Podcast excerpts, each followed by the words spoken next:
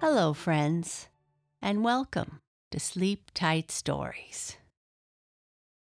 I'd like to say hello to some friends. Hello to Kiara and Solal from London. Hello to Scarlet Snow Belo in the Philippines. Hello to Ian, who is seven, and Dara, who is five. And hello to Charles, Lincoln, and Winnie from Rhode Island. Thank you so much for your support. It means a lot to us. I'd also like to say a great big happy birthday wish to Isabella, who had her birthday July 11th. Happy birthday, Isabella. I hope you had a very special day.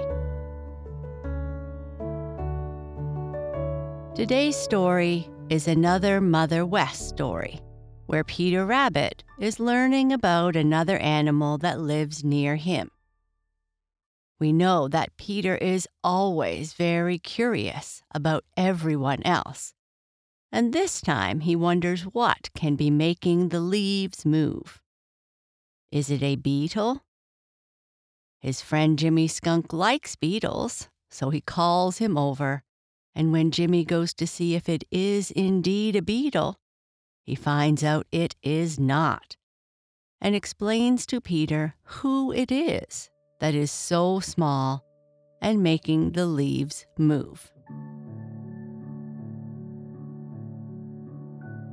When Teeny Weeny became grateful. Did something move among the dead leaves along the old log? Or was it the wind that stirred them? Peter Rabbit stared very hard, trying to find out. Not that it made the least bit of difference to Peter, it didn't. If something alive had moved those leaves, that something was too small for Peter to be afraid of. Probably it was a worm or a bug. It might have been a beetle that looked like a good place for beetles. There was Jimmy Skunk ambling down the lone little path this very minute. And Jimmy always appeared to be looking for beetles. Peter stared harder than ever.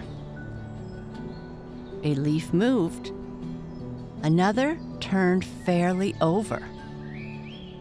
There wasn't any wind just then Dead leaves don't turn over by themselves, so there must be something alive there. What has Peter on his mind this morning to make him stare so? asked Jimmy Skunk as he ambled up. Peter grinned. I was just wondering, he said, if there are any fat beetles under that log over there. Those dead leaves along the side of it have a way of moving once in a while, without cause that I can see. There, what did I tell you? Sure enough, a couple of leaves had moved. Jimmy Skunk's eyes brightened. He actually almost hurried over to that old log and began to rake away the leaves.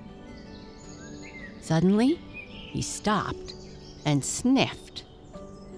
At the same time, Peter thought he saw something dart in at the hollow end of that log. It might have been a shadow, but Peter had a feeling that it wasn't. Jimmy Skunk sniffed once more and then deliberately turned his back on that old log. And with his nose turned up, his face the very picture of disgust and disappointment, he rejoined Peter. Teeny weeny, clever and spry, disappears while you wink an eye, said Jimmy.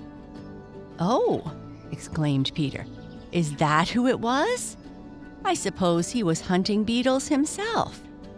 He's such a little mite of a fellow that I should think a good sized beetle could almost carry him away. I declare to goodness, I don't see how anyone so small manages to live. Danny Meadow Mouse and Whitefoot the Wood Mouse are small enough, but they are giants compared with Teeny Weeny the Shrew. They have a hard enough time keeping alive, and I should think that anyone smaller would stand no chance at all. Do you know Teeny Weeny very well? asked Jimmy. No, confessed Peter. I've seen him only a few times, and then had no more than a glimpse of him. And yet he lives right around here, where you come and go every day, said Jimmy. I know it, replied Peter. I suppose it is because he is so small. He can hide under next to nothing. Jimmy grinned. I don't see but what you've answered yourself, he chuckled. It's because he is so small that Teeny Weeny manages to keep out of harm. He isn't very good eating anyway, so I have heard. Why? Because there isn't enough of him to make a bite? asked Peter. No, replied Jimmy.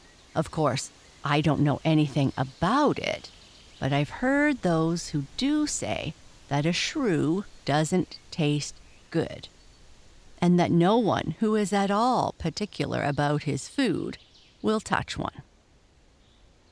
I am told that Hooty the Owl looks for Teeny Weeny, but Hooty isn't at all particular, you know. If Teeny Weeny tastes the way he smells, I, for one, do not want to try him. Peter laughed right out loud. He couldn't help it. The idea of Jimmy Skunk being fussy about smells was too funny. What are you laughing at? demanded Jimmy suspiciously. At the idea that anyone so small can smell bad enough to make any difference, replied Peter. I wonder how he comes to have that bad smell. It was a reward, replied Jimmy.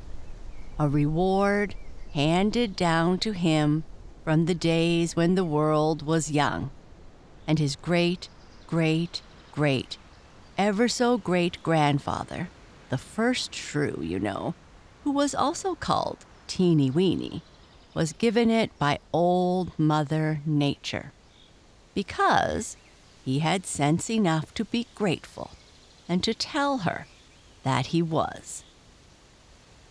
Oh, it's a story, cried Peter. It's a story, and you've just got to tell it to me, Jimmy Skunk. Say please, grinned Jimmy. Please, please, please, please, please, replied Peter. If that isn't enough, I'll say it as many times more.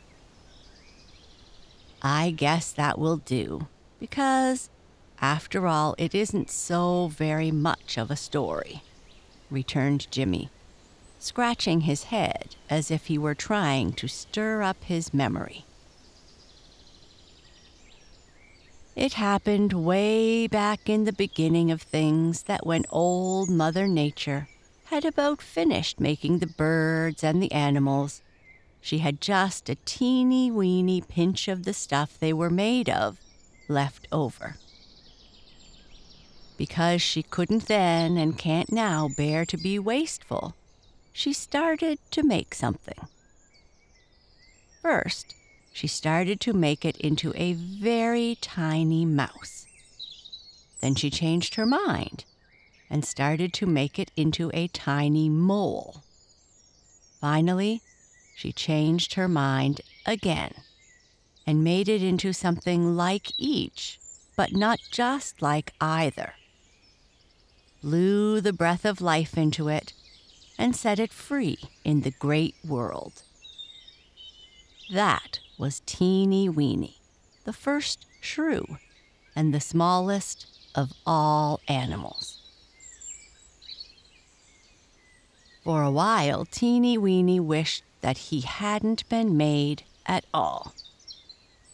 He wished that Old Mother Nature hadn't been so thrifty and saving.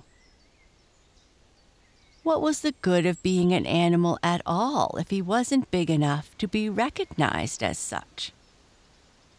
That's the way he felt about it for a while.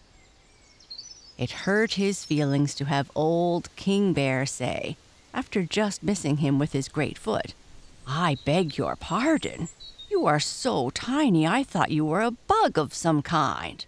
Of course, I don't mind stepping on bugs, but I wouldn't step on you for the world. Why don't you grow so that we can see you? Yes, why don't you? asked old Mr. Wolf. If you get stepped on, you don't blame us. Even Mr. Meadow Mouse laughed at him because he was so small. Teeny Weeny was quite furious at that. So for a while, he was very unhappy because he was so small.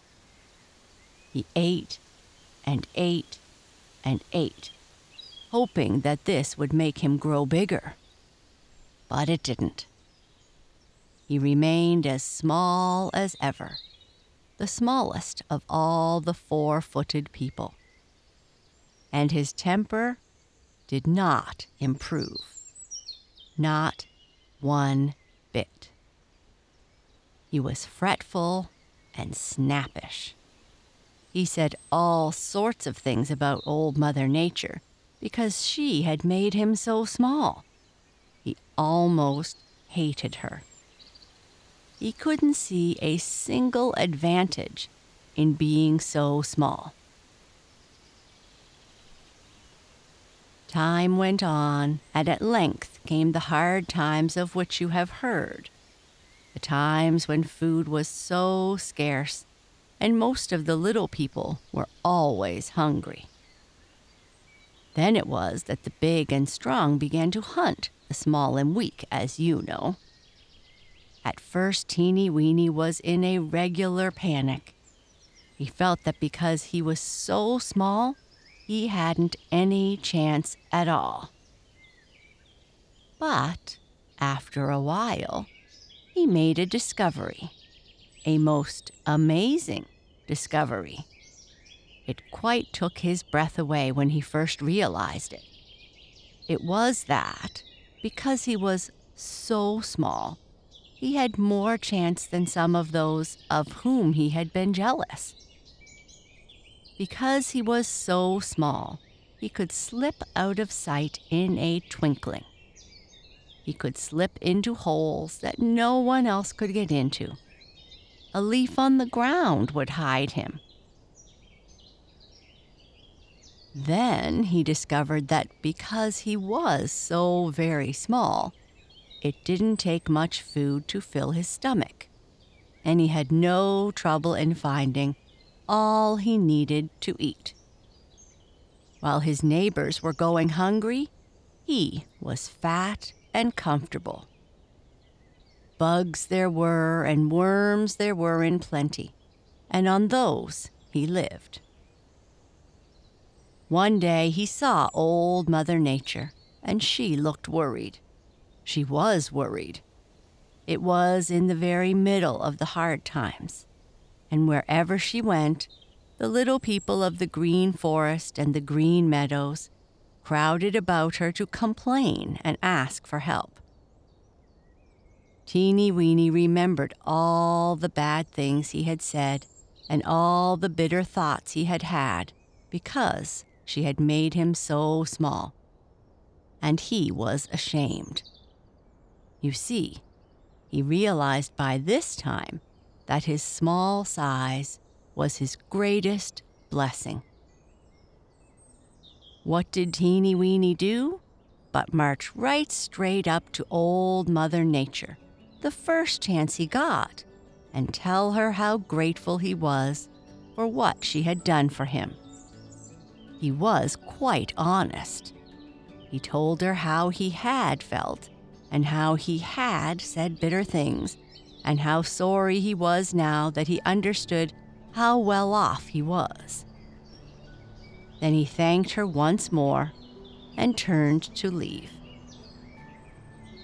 Old Mother Nature called him back She was wonderfully pleased to have these few words of thanks amid so many complaints.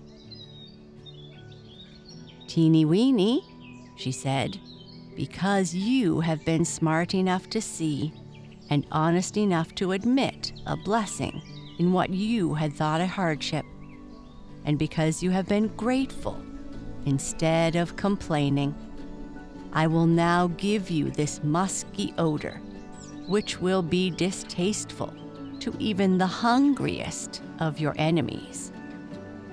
It is a further protection to you and your children and your children's children forever and ever. And so it was, and so it has been, and so it is, and that's all, said Jimmy Skunk.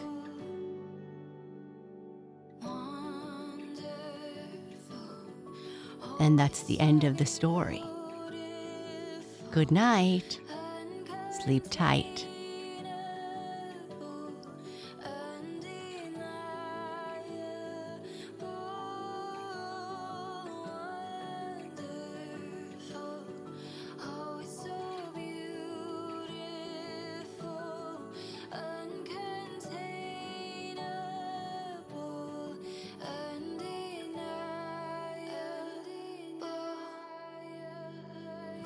can hear the earth sing.